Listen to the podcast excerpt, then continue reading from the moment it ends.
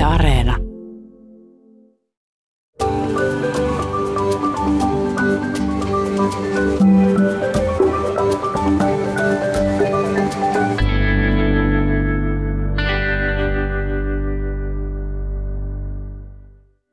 Kun Jeesus näki väkijoukon, hän nousi vuorelle. Hän istuutui ja oppilaat tulivat hänen luokseen. Jeesus alkoi puhua ja opetti heitä näin. Onnellisia ovat hengeltään köyhät. Taivaiden valtakunta on heidän. Onnellisia ovat suruaan valittavat. Heitä lohdutetaan. Onnellisia ovat maltilliset. He perivät maan. Onnellisia ovat ne, joilla on oikeudenmukaisuuden nälkä ja jano. He saavat kyllikseen. Onnellisia ovat myötätuntoiset. Heitäkin kohdellaan myötätuntoisesti. Onnellisia ovat puhdas sydämiset. He saavat nähdä Jumalan. Tervetuloa Horisonttiin. Kuulimme juuri otteen Suomen Bibliaseuran julkaisemasta Uuden testamentin käännöksestä UT 2020 näyttelijä Krista Kososen lukemana. Huomasitko Mikko mitään muutoksia tässä kohdassa? No tuttu autoaksi julistushan siinä oli, mutta nyt onnelliseksi julistuksena. Ja Jeesuksen luo tulikin opetuslasten sijaan oppilaita. Vanhurskaus ja armokin taisi nyt olla oikeudenmukaisuutta ja myötätuntoa. Esimerkiksi tuo vanhurskaus on kyllä yleisestä kielenkäytöstä jo niin kadonnut, että tämä oikeudenmukaisuus kyllä ainakin omaan korvaan tavoittaa ehkä paremmin sen merkityksen. Monihan ehti kuitenkin jo vähän huolestua, että tapahtuuko tässä kielen köyhtymistä, kun lähdetään modernisoimaan Uuden testamentin kieltä. Entä jos tällaiset ilmaisut, kuten juuri vanhurskaus tai vaikka leili, hapaate tai laupeus jäävät kokonaan pois raamatun sanastosta, niin katoaako ne kokonaan sitten käytöstä? Mutta ehkä voi myös kysyä, missä määrin Uudella testamentilla on edes tehtävänä ylläpitää esimerkiksi monelle vierasta agraarisanastoa, kuten ruumenet, akana tai viskain. Ja ei itsellä nyt puhtaasti kaupunkiympäristön kasvattuna ennen tätä käännöstäkään oikein resonoinut, että mitä nämä ruumenet tai akana saati sitten viskain oikeastaan tarkoittaa. Ja vanhurskaudenkin ymmärtämisessä on auttanut lähinnä ehkä teologian koulutus. Tänään puhutaan uudesta UT 2020-käännöksestä. Mistä tässä projektissa on ollut kyse ja minkälaisia muutoksia se toi Uuden testamentin teksteihin? Olet kääntänyt korvasi horisonttiin. Minä olen Hilkka Nevala. Ja minä Mikko Kurenlahti.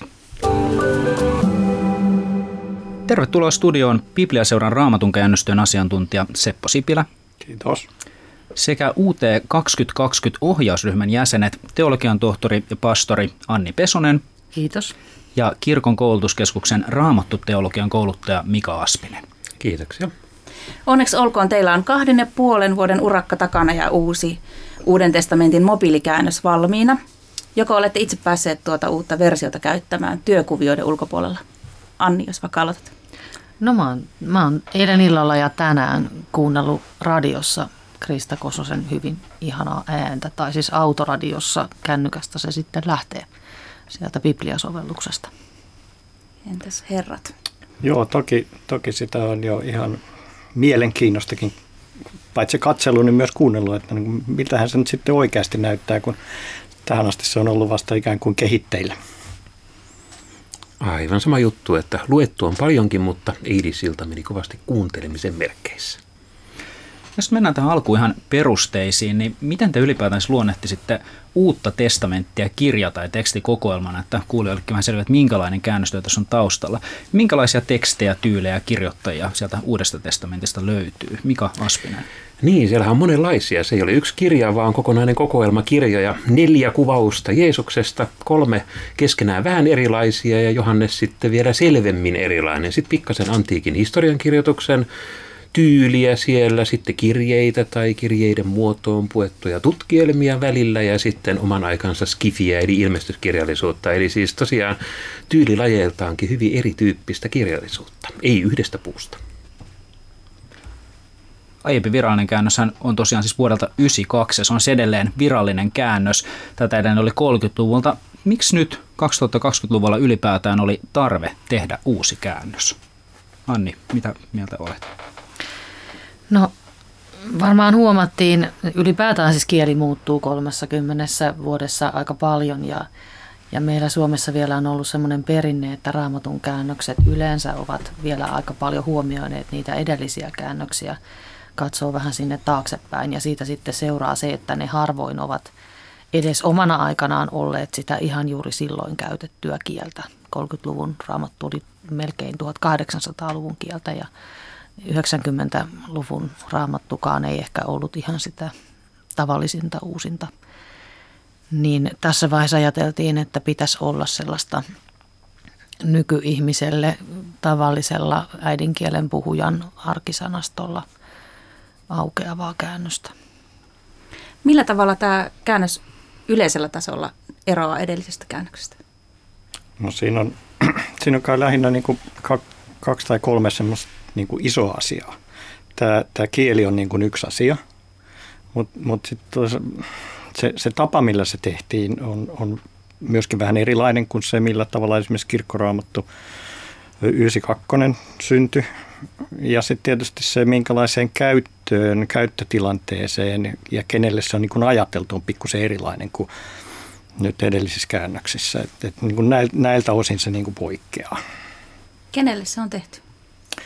Se on tehty jokaiselle suomalaiselle, jolla pysyy kännykkä kädessä. Eli, eli tässä on niin kuin tällainen, sanoisiko nyt, käyttötilannekohtainen lähtökohta, että, että niin yksittäinen ihminen lukee sitä, sitä pienen älylaitteen ruudulta silloin, kun se nyt hänelle sattuu sopimaan. Ja se, se on sitten asettanut sille kaikenlaisia tämmöisiä, tämmöisiä niin kuin, haasteita tai, tai niin kuin reunaehtoja, että miten sellainen voidaan tehdä me, me tota, tosiasiassa aloitettiin tämä, tämän asian pohtiminen jo yli viisi vuotta sitten. Sillä, sillä tavalla, että kun kirkastui sellainen idea, että tämä voisi olla ehkä hyvänkin tyyppinen käännös tehdä, niin kyseltiin asiantuntijoilta. Meillä oli tämmöinen asiantuntijaraati, jossa oli siis äh, suomen kielen asiantuntijoita. Sitten meillä oli niin kuin kirkollisen kielen asiantuntijoita ja meillä oli niin kuin kääntämisen asiantuntijoita ja sitten meillä oli tämän tekniikan asiantuntijoita. Ja me, me niin kuin heiltä kyseltiin, että jos haluttaisiin tehdä tällainen niin kuin sellainen käännös, jota, jota niin kuin noin 20-vuotias tavallinen suomalainen kännykästään pystyisi käyttämään, niin mitä kaikkea pitäisi ottaa huomioon? Ja, ja sitten tota, heidän, heidän niin kuin opastuksellaan tai, tai neuvojensa perusteella me sitten koostettiin erilaisista lähteistä ja teorioista semmoinen niin kuin tapa, millä tämä tehtiin. Ja sitä kokeiltiin ensin Markuksen evankeliumissa. Julkaistiin Digimarkus vuonna 2018 ja sitten sen jälkeen siirryttiin tähän. Miten se käytännössä nyt sitten, että jos tämä on nimenomaan tarkoitettu mobiilikäyttäjälle ja tästä ei ollut oikeastaan kääntämisvaiheessa ainakaan tarkoituskaan, että tästä on fyysinen kirja, vaan että nimenomaan julkaistaan digitaalisessa käyttöympäristössä, miten se käytännössä vaikutti siihen kääntämistyöhön? Missä se näkyy tässä versiossa? Varmaan lause rakenteissa ja siinä, että pyritään siihen, että teksti olisi mahdollisimman hyvin ymmärrettävää, paitsi isompina kokonaisuuksina, niin myös jos siitä ottaa pienen katkelman, joka mahtuu juuri puhelimen ruudulle, niin siitä saa tolkkua. Ei ole esimerkiksi hirveän pitkä ja polveileva virke, joka jatkuu monen jakeen yli onko se pohjalla to, to, toimii siis tämä alkuperäinen kreikankielinen teksti, niin onko se usein juuri sitten kuitenkin tämmöistä polveilevaa No tekstiä. vaihtelevasti, ei ne kaikki tietysti ole samasta puusta, mutta jos otetaan joku vaikka Efesolaiskirjeen ensimmäinen luku, niin siellä on niin kuin kymmenkunta jaetta melkein yhtä ainoaa virkettä, niin se kyllä hyödyttäisi herkästi mobiililaitteella. Sitä on pakko jotenkin sitä lauserakennetta tehdä vähän käyttäjäystävällisemmäksi. Kerrotteko vähän vielä, että miten tämä prosessi nyt käytännössä eteni tästä alkuperäisestä kreikankielisestä tekstikokoelmasta siihen, että meillä nyt on tämä valmis käännös. Niin minkälainen tämä prosessi on? Miten tämä käytännössä tehtiin? No jos lähtee liikkeelle siitä, että, että ensin oli tehty näitä valmistelutöitä aika paljon, niin tota, meillä oli siis tämmöinen raamatun ja raamatun alkukielten asiantuntija, joka koosti tämmöisen sanasanaisen suomennoksen. Ja tämän sanasanaisen suomennoksen pohjalta sitten suomen kielen asiantuntija muotoili semmoisen raakakäännöksen, joka voitiin sitten antaa ihmisille niin kuin työstettäväksi edelleen. Se, se raakakäännös kävi, kävi paitsi ohjausryhmällä, jolta, jolta saatiin paljon hyödyllistä ohjausta paitsi isoissa periaatteissa, niin myös yksityiskohdissa. Niin sitten se kävi myöskin tämmöisen isohkon testi, testauksen, että, että siinä oli mukana noin 3000 ihmistä eri vaiheissa, jotka antoi siitä sitten niin kuin palautetta, että, että mikä olisi niin kuin viisas tapa toimia. Tällaisen niin kuin noin, noin isoissa linjoissa koostettiin. Teillä olisi mukana myös tämmöinen mallilukija, jolle tekstiä käytännössä käännettiin, eikö näin ollut? Joo, mallilukija kuuluu siihen, niin siihen menetelmään. Siis mallilukija ei ole mikään olemassa oleva henkilö. Meillä ei siis ollut ketään semmoista Elisa-nimistä nimistä nuorta naista, joka olisi lukenut kaiken. Vaan, vaan hän on tämmöinen kuvitteellinen keskimääräinen, noin 20-vuotinen henkilö pääkaupunkiseudulta – ja, ja hänet on koostettu sillä tavalla, että, että meillä on ollut paljon käytössämme demokraattista tietoa ja myöskin tietoa siis suomalaisten asenteista ja kulutustottumuksista ja kaikesta tämmöisestä. Se on, se on niin kuin näiden perusteella koostettu.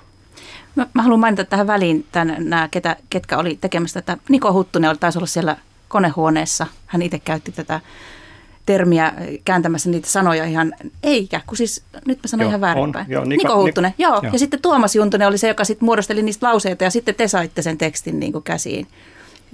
Katso, sä Mika joo. Aspinen muun muassa vertailit, että, että onko tämä nyt tämä kreikankielinen ja sitten tämä, tämä, mikä, tämä UT 2020, että meneekö nämä niin samassa linjassa, niin kerro vähän siitä työstä.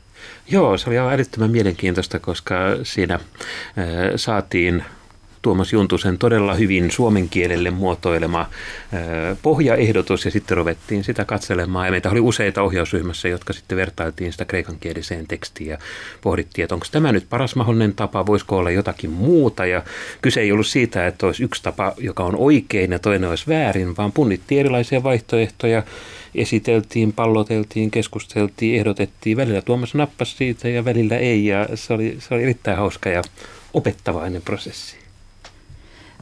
Anni Pesonen, minkälainen tota, tämä sun kannalta oli tämä, minkälaisia keskusteluja teillä oli? Et tuliko teillä semmoisia niin intohimokohtia, että nyt, nyt tämä on ehkä näin käännykkään tai, tai muuta?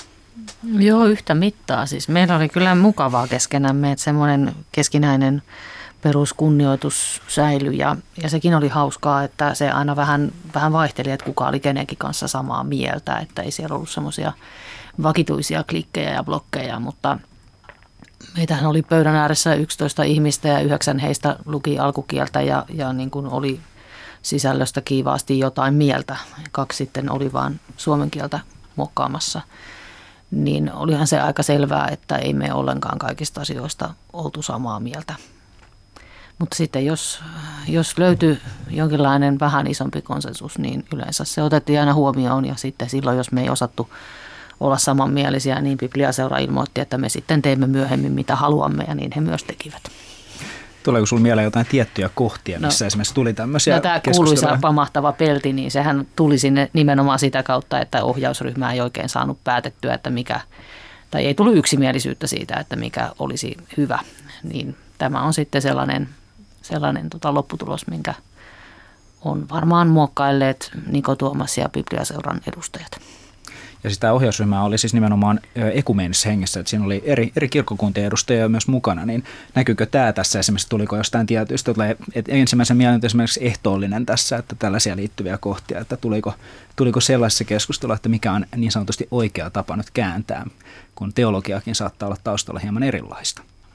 No itse asiassa mä en muista, että tästä olisi ainakaan niin eri kirkkojen edustajat – mitenkään taittanut peistä siellä ehtoolliskohdissa. Että eniten ehkä se kirkkokuntatausta näkyy siinä vaiheessa, kun keskusteltiin, että, että missä kohtaa lukee kirkko ja missä kohtaa lukee seurakunta. Et siinä tietysti yllättäen sanan, sanan kirkko kokivat positiiviseksi kaikki kirkkojen edustajat, luterilaiset, katoliset ja ortodoksit ja sitten ihmiset, jotka tulivat lähinnä vapaista seurakunnista, niin, niin siellä vapaiden suuntien edustaja oli enemmän sitä mieltä, että seurakunta olisi myöskin terminä syytä säilyttää. Nouseeko teillä mieleen jotain tiettyjä kiivaampia keskusteluja, mistä olisi jouduttu vääntämään peistä? No niin kuin Anni jo tuossa sanoi, niin oli varmaan aika paljon sellaisia asioita, joissa, joista ei oltu ihan samaa mieltä. Ja ja kun mä sanon ei oltu samaa mieltä, niin se oli niin kahdella tavalla e- erimielisyys. Toinen oli se, että niin kuin miten se alkukielisen kreikankielinen teksti pitää oikein ymmärtää. Me ei oltu ihan kaikki samaa mieltä aina siitä, mutta sitten erityisesti väännettiin siitä, että niin kuin miten se sanotaan suomeksi, joka on vähän eri asia. Et ni, niistä tuli aika paljon, paljon niin kuin sanomista, koska ei ole niin kuin olemassa silleen yhtä itsestään selvää ikään kuin ainoa oikea tapa, vaan aina joudutaan vähän niin kuin pohtimaan, että miten tehdään. Mitä sitten tulee johonkin yksityiskohtiin, niin se mistä kirkkokuntien välillä tuli sitten tässä loppumetreillä selkeästi niin kuin eroja, oli, oli siis jouluevankeliumin se kohta, missä, missä Maria panee Jeesuslapsen johonkin ja mikä se joku oikein on.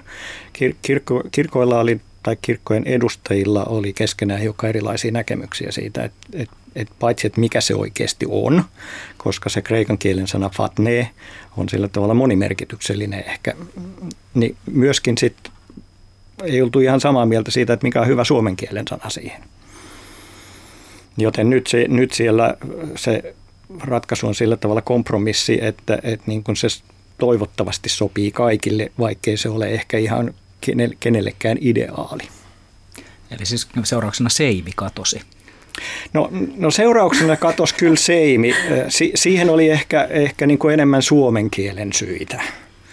Et niin kuin me, me arvioitiin, että mallilukijan voi olla vähän vaikea tietää, että mikä tämä seimi on, ja, ja koska tarkoituksena ei ole niin kuin säilyttää vain ehdoin tähdoin perinteisiä sanoja, vaan käyttää yleiskieltä, niin sitten jouduttiin hakemaan sitä, että no mikä se yleiskielen vastine sitten oikein on.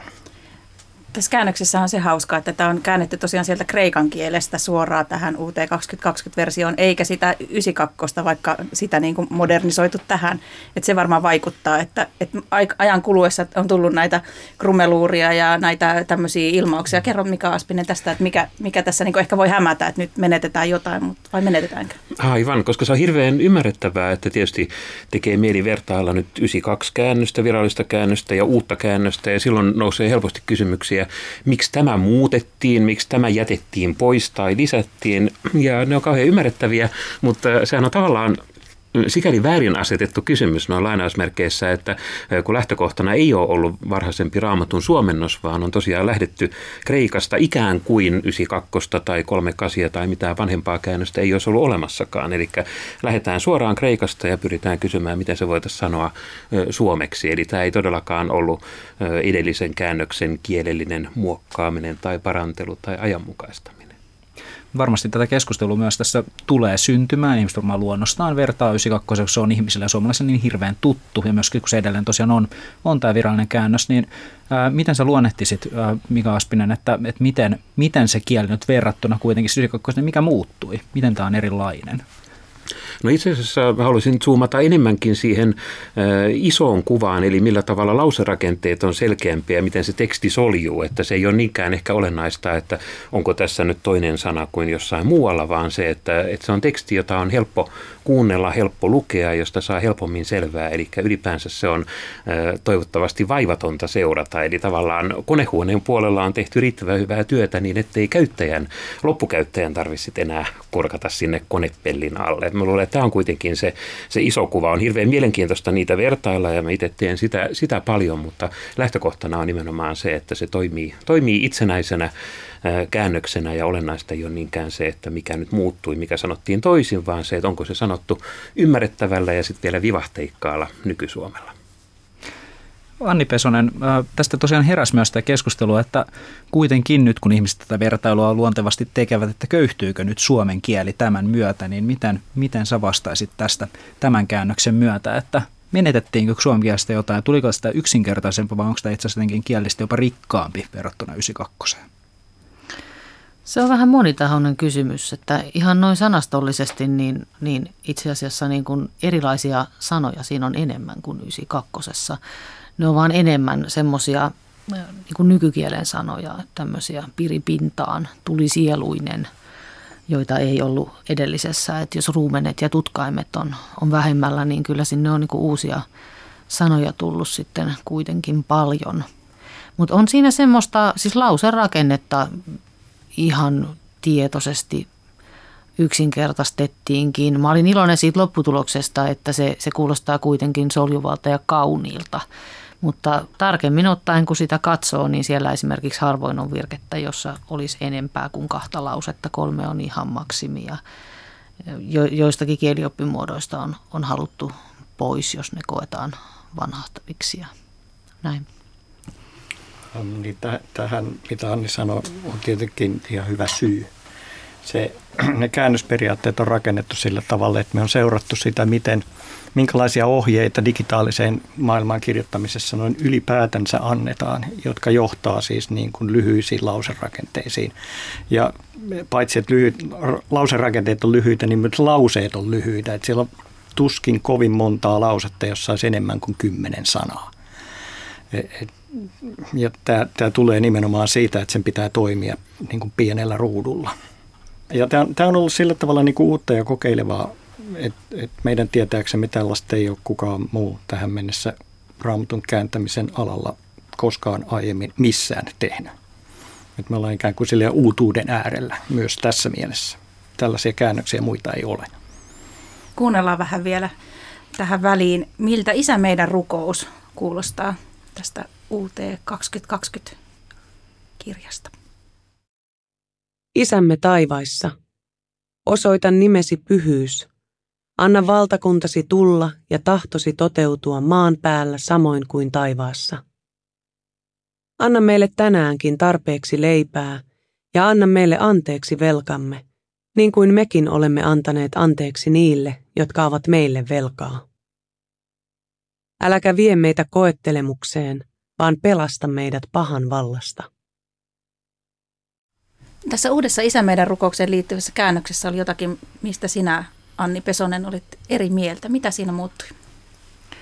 No siitä oli aika tiukkaa vääntöä loppuun asti. Siis, se, siis mun mielestä se isoin muutoshan oli, oli tämä, että nämä, nämä olkoon, tulkoon, tapahtukoon muodot lähti. Pyhitetty olkoon, tulkoon sinun valtakuntasi, tapahtukoon sinun tahtosi. Ja se syy siihen oli se, että, että toi kolmannen persoonan imperatiivi, eli just tämmöiset olkoon, menköön muodot, niin nehän on voimakkaasti vähenemässä kielen käytöstä. Ja, ja oli semmoinenkin näkemys, että ne voi kohta olla, olla historiaa kokonaan ja ei ymmärrettäviä. Ja sitten siinä, siinä ehkä joku koki sen niinkin, että ne, ne joskus voi olla semmoisia vähän kielteisiäkin, että olkoon nyt ja menköön nyt, jos, jos oikeasti ei, ei halua, että just näin tapahtuu. Mutta, mutta sitten, sitten se hyvä kysymys, että mikä on sitten se vaihtoehto, että, että miten sanotaan riittävän sama asia. Ja tässä nyt sitten päädyttiin siihen, että, että osoitan nimesi pyhyys ja anna sinun valtakuntasi tulla ja anna sinun tahtosi tapahtua on sitten sama asia. Ja tästä minä ja ortodoksi edustaja oltiin loppuun asti eri mieltä, että, että siinä on vähän se, että nyt me niin odotetaan, että Jumala hoitaisi homman ja että jos täällä ei ole Jumalan valtakunta vallalla ja Jumalan tahto tapahdu, niin se johtuu vain siitä, että Jumala ei ole vielä halunnut tehdä näin. Että, että sitten me odotetaan, että jos nyt viimeinkin. Kun taas tuossa olkoon tulkoon tapahtukoon, niin siinähän me osoitamme itsekin oman halumme, että näin, näin niin kuin tapahtuisi. Jotenkin haluamme sitä Jumalan kanssa ja sitoudumme siihen. Ja tämä oli mun mielestä semmoinen aspekti, mikä tässä nyt jää, vaan jäi pois. Mutta niin kuin sanoit, niin tästä tosiaan käytiin, käytiin keskustelua ja ei me ihan täyteen yksimielisyyteen päästy, mutta tuota, itse taas kuitenkin iloitsen tästä ää, sanamuodosta ja ajattelisin, että se aika kohtuullisessa hyvin, hyvin tai melko kohtuu hyvin sanoo kuitenkin sen, mitä oletettavasti Jeesus on halunnut siinä tuoda julki, että nyt Jumala osoita vihdoinkin se, että sulla on hommat hanskassa ja kohta lähtee tapahtumaan. Eli, eli tota, voi olla niin, että sen alkuperäinen konteksti on ollut osittain eri kuin se, millä tavoin me sitä nykyään käytetään. Ja sen suhteen on tärkeää pitää mielessä, että nyt me emme kääntäneet isämeidän rukousta varsinkaan liturgiseen käyttöön, eli kenenkään ei tarvitse pelätä, että isämeidän rukous kirkoissa ja muualla kuulostaa oudolta, vaan käänsimme niitä Matteuksen ja Luukkaan katkelmia kaikkien muiden tekstien ohella, joihin sisältyy ne tekstit, jotka on myöhemmin tulleet käyttöön kristikunnan yhteisenä rukouksena. Tämä on niin periaatteellisesti tärkeä ero. Mä voisin kerrota tähän väliin, että tämän päivän keskustelijamme, hehän ovat UT 2020 ohjausryhmän jäsenet teologian tohtori Anni Pesonen ja kirkon koulutuskeskuksen raamattu teologian kouluttaja Mika Aspinen, joka oli juuri äsken äänessä, sekä Bibliaseuran raamatun käännöstyön asiantuntija Seppo Sipilä. Olemme tässä yhdessä puhuneet siitä, mitä Uuden testamentin käännöstyössä on tälle kulttuurimme perusteokselle tapahtunut. Yksi asia, mikä tämän suomennoksen yhteydessä on myös noussut esille, on se, että tässä suomennoksessa kieli on omalta osaltaan myös aiempaa inklusiivisempaa. Eli tässä käännöksessä esimerkiksi naiset on nyt näkyvämmin esillä. Miten tämä tässä näkyy? Tota, se näkyy sillä tavalla, että, että silloin kun voidaan kohtuudella odottaa, että – että vaikka puhutaan pelkästään miehistä, niin mukana on myös ollut naisia. Siis se puhe ei kohdistu vain pelkästään niille läsnä oleville miehille, vaan koko sille porukalle. Niin tätä on nyt sitten yritetty jotenkin kertoa UT 2020 lukijalle. Tyypillistä niin, että kun Paavali kirjeessään vastaanottajia puhuttelee sanalla Adelfoi, veljet, niin me on nyt sitten lisätty sisaret siihen mukaan ajatellen, että, että kyllähän siellä seurakunnan kokouksessa varmaan oli muitakin kuin vaan pelkkiä miehiä. Että ei se nyt ihan pelkästään miehille puhunut, että kyllä ne naisetkin saa kuunnella sitä, mitä, mitä Paavali nyt on sattunut korinttilaisille kirjoittamaan. Tämä oli niin kuin se, missä se ehkä selvimmin näkyy.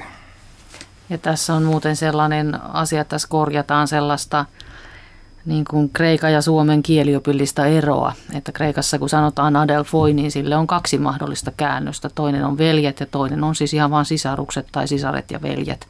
Koska se kieli toimii sillä tavalla, että jos on sekajoukko, niin siihen viitataan monikon maskuliinilla. Ja silloin oikeastaan aina kun meillä on monikon maskuliini, niin pitää kysyä, että onko tämä sekajoukko vai onko nämä pelkästään miehiä. Ja jolle ei ole erityisiä syitä olettaa, että nämä olisi pelkästään miehiä, niin se, se sekajoukko on kyllä korrektimpi kirjaimellinen käännös. Eli tarkoittaako tämä siis sitä, että jos nyt ajatellaan, että on vaikka koolla ollut satana, sata, miestä ja, eh, sata naista ja kaksi miestä joukossa, niin kreikkalainen olisi puhutellut koko joukkoa miehinä? Joo, juuri näin. Samalla tavalla kuin vaikka latina tai kreikka tai Italia, Espanja, romaaniset kielet toimii, niin se, se heittää sen kieliopillisesti monikon maskuliiniin. Juuri näin, eli kielellinen ja kulttuurinen juttu. Se on tärkeää pitää mielessä, että tämä ei ole nyt sellaista modernisointia, että me oltaisiin ikään kuin tehty jonkunlainen siirros nykypäivään ja sitä kautta niin kuin lähdetty raamatun tekstiä modernisoimaan niin, että koska nykypäivänä ei ole korrektia, että vaan veljet on keskenään koolla, vaan tässä on kyse siitä, että todella on vahvoja perusteita olettaa, että se puhuttelu on tarkoittanut molempia sukupuolia, että se on, se on todella ollut hyvin, hyvin niin kuin inklusiivinen jo silloin, jolloin sitten tämmöinen näennäisesti kirjaimellinen käännös ei sitten olisikaan paras käännös. Joissakin kohti lisäksi näitä vähän vähennettiin, koska suomenkielisessä tekstissä ei ole niin kauhean luontevaa puhutella tuhkatiheää vastaanottajia jollakin termillä osassa medioitahan nostettiin ilmeisesti hieman virheellisesti esille tämmöinen ajatus, että tässä olisi sukupuolineutraali käännös kyseessä, mutta tästä siis ei ollut tässä kyse. Tästä ei ole kyse, kyse siinä, koska silloinhan se muotoilu olisi vielä vähän, vähän toisenlainen. Pikemminkin inklusiivinen on ehkä se hyvä sana. Sitten joitakin muita esimerkkejä voisi olla tämmöiset kuin maamies, työmies tyyppiset sanat, joita esiintyy 92 käännöksessä, mutta joita ei tässä juurikaan ole viljelijä tai työläinen on esimerkiksi niitä, niitä valittuja sanoja niihin kohtiin. Toisaalta herää myös kysymys, että jos nyt kuitenkin tässä no, haluttiin tai ei, niin jollain tavalla kuitenkin puretaan tämmöistä käsitystä siitä, että mies olisi jotenkin ihmisyyden mitta, mikä periytyy sieltä kreikkalaista maailmasta, niin kun nyt me ollaan tämmöisessä tilanteessa, missä vaikuttaa siltä, että yhteiskunta vahvasti koko ajan kulkee kohti tämmöistä sukupuolineutraaliutta, ja tunnustetaan eri tavalla sukupuolen moninaisuus kuin aiempina vuosina. Miksi tämmöisessä tapauksessa, jos on esimerkiksi koolla iso joukko ylipäätään ihmisiä, niin miksi ei voitu kääntää vaikka ystävät tai jollain tämmöisellä sukupuolineutraalilla käsitteellä? Itse asiassa tästä meitä on jo kritisoitu, että eikö sisarukset olisi ollut parempi kuin sisaret ja veljet. Ja niin, niinhän se tavallaan olisikin. Meitä oikeastaan esti siitä vaan se, että kun meistä kenenkään mielestä niin kuin sisarukset ei ole luonteva puhuttelu, että harvemmin kuullaan, että rakkaat sisarukset. Tosin tähän on joku ehtinyt jo sanoa, että kieli muuttuu, kun sitä muutetaan, mutta näin me kuitenkin silloin ajateltiin. Sitten tietysti ehkä yksi vaihtoehto olisi ollut ystävät, Mutta tietysti siitä olisi, siinä olisi sitten kadonnut se ajatus, että se on itse asiassa jostain vielä ystävyyttä läheisemmästä ja velvoittavammasta siteestä kysymys. Ja ehkä siitä, kun se ystävät-sana sitten esiintyy toisissa yhteyksissä ihan kreikan sananakin, niin se ero olisi ehkä sitten häiventynyt. Tota, tässä käännöksessä oli mun mielestä plussaa myös se, että sen lisäksi, että naiset on sieltä kaiveltu esiin myöskin olemassa oleviksi, niin oli se, että itämurteitakin on sinne löytynyt. Läpeensä viisas mies taisi olla, jos aikaisemmissa käännöksissä on vaan... Läpeensä vilpitön. Vilpitön mies.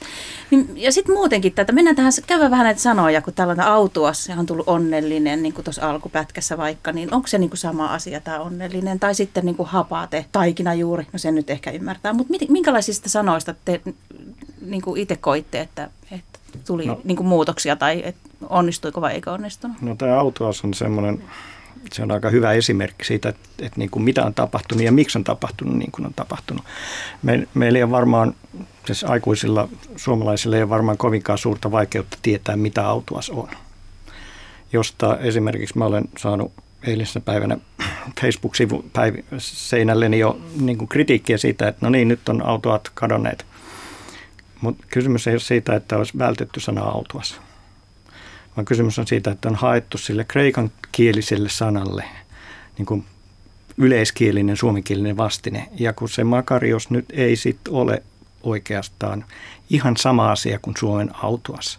Se onnellinen, mitä nyt on käytetty esimerkiksi Matteuksen evankeliumin viidennen luvun alussa, niin kuin tuossa lähetyksen alussa kuultiin, niin se on sitten kuitenkin lähempänä sitä, mitä se kreikan kielen termi tarkoittaa.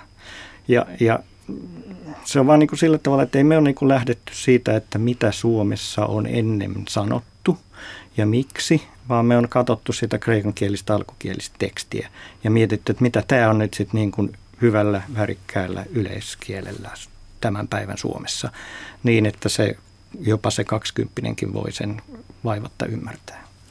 Eikö se kreikankielinen alkuteksti ole semmoista aika niin kuin kansanläheistä kieltä? Ja sitten kun ajattelee näitä meidän aikaisempia raamatun käännöksiä, niin se on semmoista vähän hienostelevaa ja muuta. Että, että joku taisi sanoa, että Paavali, jos, Paavalin tekstejä se olisi käännetty suoraan, niin mummoilta tippoisi tekohampaat suusta, kun ne kuuntelisi niitä. Niin minkälaisia sävyeroja, niin kuin, tai mitä te ajattelette tästä? No esimerkiksi yksi sana, jonka kohdalle sinne on laitettukin viitteitä, on dikaios, joka on hyvin arkikielinen sana Kreikassa. Oikeamielinen, oikeudenmukainen, reilu, joskus se on käännetty kunnon ihminen, se mikä on asianmukaista, kuuluu asiaan, tällaiset eri käännökset, mutta vanhemmissa raamatun käännöksissä monesti sen käännösvastineena on ollut Agrikolan uudismuodoste vanhurskas, joka selvästikin olisi, ei ehkä kohderyhmää ajatellen se paras mahdollinen käännös, koska vanhurskas on tullut suomen kieleen käytännössä tämmöiseksi uskonnollisen erityisrekisterin sanaksi, kun taas se vastaava dikaios on täysin arkikielinen ja hyvin laajassa käytössä oleva kreikan kielen sana. Se olisi voinut olla esimerkiksi OK. Täällä on sitten tämmöisiä sanoja kuin aikaisemmin, mikä on ollut portto, niin siitä on tullut huora, taikka messiasta, messias, sitä ei enää käytetä, on Kristus. Sitten opetuslapsesta on tullut oppilas, ja mitä kaikkea täällä on niin kuin mielenkiintoisia. Saastainen henki on demoni. Siitä mä sanoin, että onko tämä englismiä, mutta se olikin Kreikasta, kuten Anni sanoi tuossa aikaisemmin. Niin, siis se on Kreikan daimoni, joka siellä on takana, joka sitten englanninkielessä on, on säilynyt arkikielen sanana demoni. Mitä te olette itse mieltä tästä käännöksestä? Tykkäättekö te tästä, että tämä on niinku semmoinen onnistunut, että ajattelette, että tämä niinku vastaa nykymeininkiä paremmin? Onko tämä paras mahdollinen suomennos? Paras tähän asti. Niin, niin menisin just sanoa, että ei kai tämä nyt ole niin kuin paras mahdollinen. Mä en tiedä, minkälainen voisi olla paras mahdollinen. Tämä on epäilemättä paras äh, käännös, jonka, joka niin kuin näillä periaatteilla tässä ajassa tällaisella henkilökunnalla saatiin aikaisiksi. Ähm, varmasti voidaan parantaa, löytyisi yksityiskohtia, joita voitaisiin hioa, se on, se on ihan varmasti totta, mutta, mutta siis tämä nyt on mun henkilökohtainen mielipide ja se on kyllä se, että tämä on niin kuin parempi kuin muut olemassa olevat suomennokset. Parempi siinä mielessä, että tämä on niin kuin helposti ymmärrettävä. Jos arvottaa sitten jotain muita asioita niin kuin tärkeämmäksi kuin ymmärrettävyyttä, niin ei tämä sitten tietenkään ole, koska, koska tota, raamattua voi käyttää niin monella eri tavalla ja niin monenlaiseen erilaiseen käyttöön. Ja, ja niin kuin eri käännökset ja erilaiset käännöstavat palvelee sitä, niitä erilaisia käyttöjä. Tämä on nyt ajateltu semmoisen, niin kuin mä sanoin, tämmöisen niin kuin sellaisen suomalaisen, joka käyttää, lukee kännykästä sitä ja, ja kokee jonkunlaista niin kuin hankaluutta vaikeiden erityiskielen sanojen kanssa, niin tämä on, tämä on semmoiselle ihmiselle tehty. Mutta toimii sitten kyllä myöskin minulle aika hyvin, että kyllä mä tykkään lukea tätä, musta on niin kuin kivasti luettavaa tekstiä ja tuo semmoisia yllättäviä uusia näkökulmia siihen, mitä, mitä Raamatun tai Uuden testamentin teksteissä nyt oikeastaan sanotaan. Janni Pesonen, sä oot sanonut, että, näitä, että Suomessa ei ole oikein ollut sellaista kulttuuria, että voidaan lukea niin kuin montaa versiota rinnakkain, että, että, tota, että luetaan vaan sitä yksi yhtä, että se on nyt se, mitä luetaan kirkossa, vaikka sitä 92. Ja nyt on tullut tämmöinen 2020, niin mitä tälle nyt sitten tehdään, niin miten sä toivoisit, että raamattua luettaisiin? No musta meillä on vähän liian usein ollut semmoista asennetta, että, että ikään kuin riidellään siitä, mikä on oikea raamatun käännös. Meillä on edelleen niitä ihmisiä, jotka on sitä mieltä, että 30-luvun versio on oikea raamatun käännös. Ja varmaan nyt tulee olemaan niitä, jotka on sitä mieltä, että 92 on oikea, mutta kyllä se ehkä nyt noin raamatun tutkijan näkökulmasta ja useita käännöksiä käyttäneen näkökulmasta, niin se menee kyllä pikemminkin niin, että on erilaisia hyviä käännöksiä ja eri tavalla hyviä käännöksiä, joilla on erilaisia vahvuuksia – ja tota, tässä suomalaiset vasta pääsemässä semmoiseen tilanteeseen, mikä noilla isommilla eurooppalaisilla kielillä on ollut, ollut vuosikymmeniä ja vuosisatoja, että, että voi katsoa erilaisia käännöksiä ja vähän mietiskellä, että toki sieltä saa valita sen oman, oman vakiosuosikkinsa, mutta, mutta ehkä siellä harvemmin sitten samalla tavalla rymytään, että juuri vain tämä yksi ainoa King James on se ainoa, mitä kukaan saa lukea. Ja siis tästähän ei ole missään vaiheessa ollut tarkoitus tehdäkään niin 92 korvaajaa, vaan nimenomaan tämmöinen, tämmöinen tota rinnalla kulkeva suomennos. Mutta jos tämä nyt on tarkempi, parempi, enemmän alku, alkuperäistä pohjalla toimivaa tekstiä paremmin ymmärrettävällä suomella esille tuo versio, niin miksei tätä suoraan koiteta virallista? Tota, siihen on oikeastaan sellainen käytännöllinen syy se käytännöllinen syy on se, että tota, tämä, virallistamismenettely on siis sellainen, joka, joka tapahtuu evankelis-luterilaisen kirkon kirkolliskokouksessa. Ja jos me nyt sitten mentäisiin siihen, niin tästä tulisi niin kuin luterilainen käännös. Mutta meille Bibliaseurassa on ollut äärimmäisen tärkeää, että tämä toimii kaikille kirkoille. Ja ei, ei me niin oikein, tähän ajatteluun ei mahdu se, että yksi kirkko päättäisi muiden puolesta että mikä se on se virallinen käännös. Jos, sitten, sit, jos kirkot nyt sitten haluaa niin kuin virallistaa sen omaan käyttöönsä, niin se on kokonaan toinen kysymys. Mutta me, me ei niin kuin seurana ole lähdetty siihen vain pelkästään sen takia, että, että niin kuin se sotii niin vahvasti sitä ekumeenista lähtökohtaa tai kirkkojen välistä lähtökohtaa vastaan. No sitten siinä on se toinen puoli ja se on se, että tämä, tämä virallistamismenettely on aika, aika niin kuin monimutkainen ja byrokraattinen, joka olisi tarkoittanut sitä, että meillä ei olisi sitä vielä. Et kun teksti tuli tuossa elokuussa valmiiksi, niin tässä vielä sitten odoteltaisiin, en nyt tiedä miten kauan, ehkä vuosi, ehkä vähän pidempään, että et niin se saataisiin käyttöön. Ja se ei vaan niin kuin tuntunut meistä ihan fiksulta idealta, että niin kuin paitsi se kankea prosessi, niin myöskin tämä, niin kuin, tämä kaikille kirkoille yhteinen tekee siitä, niin kuin, siitä virallistamismenettelystä vaan äärimmäisen vaikein. Vertailukohteena, kuinka kauan kesti, että 92 virallinen käännös saatiin virallisesti, virallisesti tehtyä.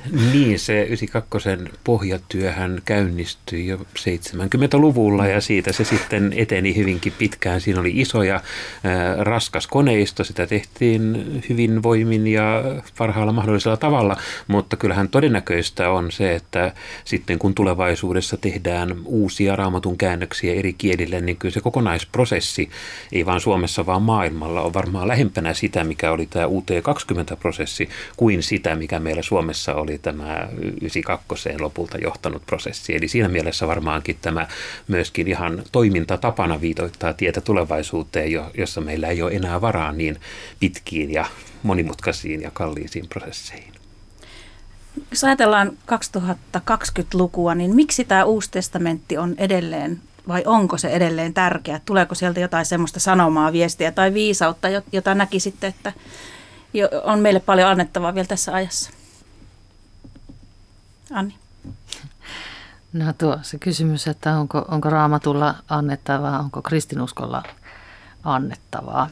Ja si, siitähän toki jokainen henkilökohtaisesti muodostaa oman, oman mielipiteensä, mutta mun mielipiteeni pappina ja kristittynä on varmaan aika selvä.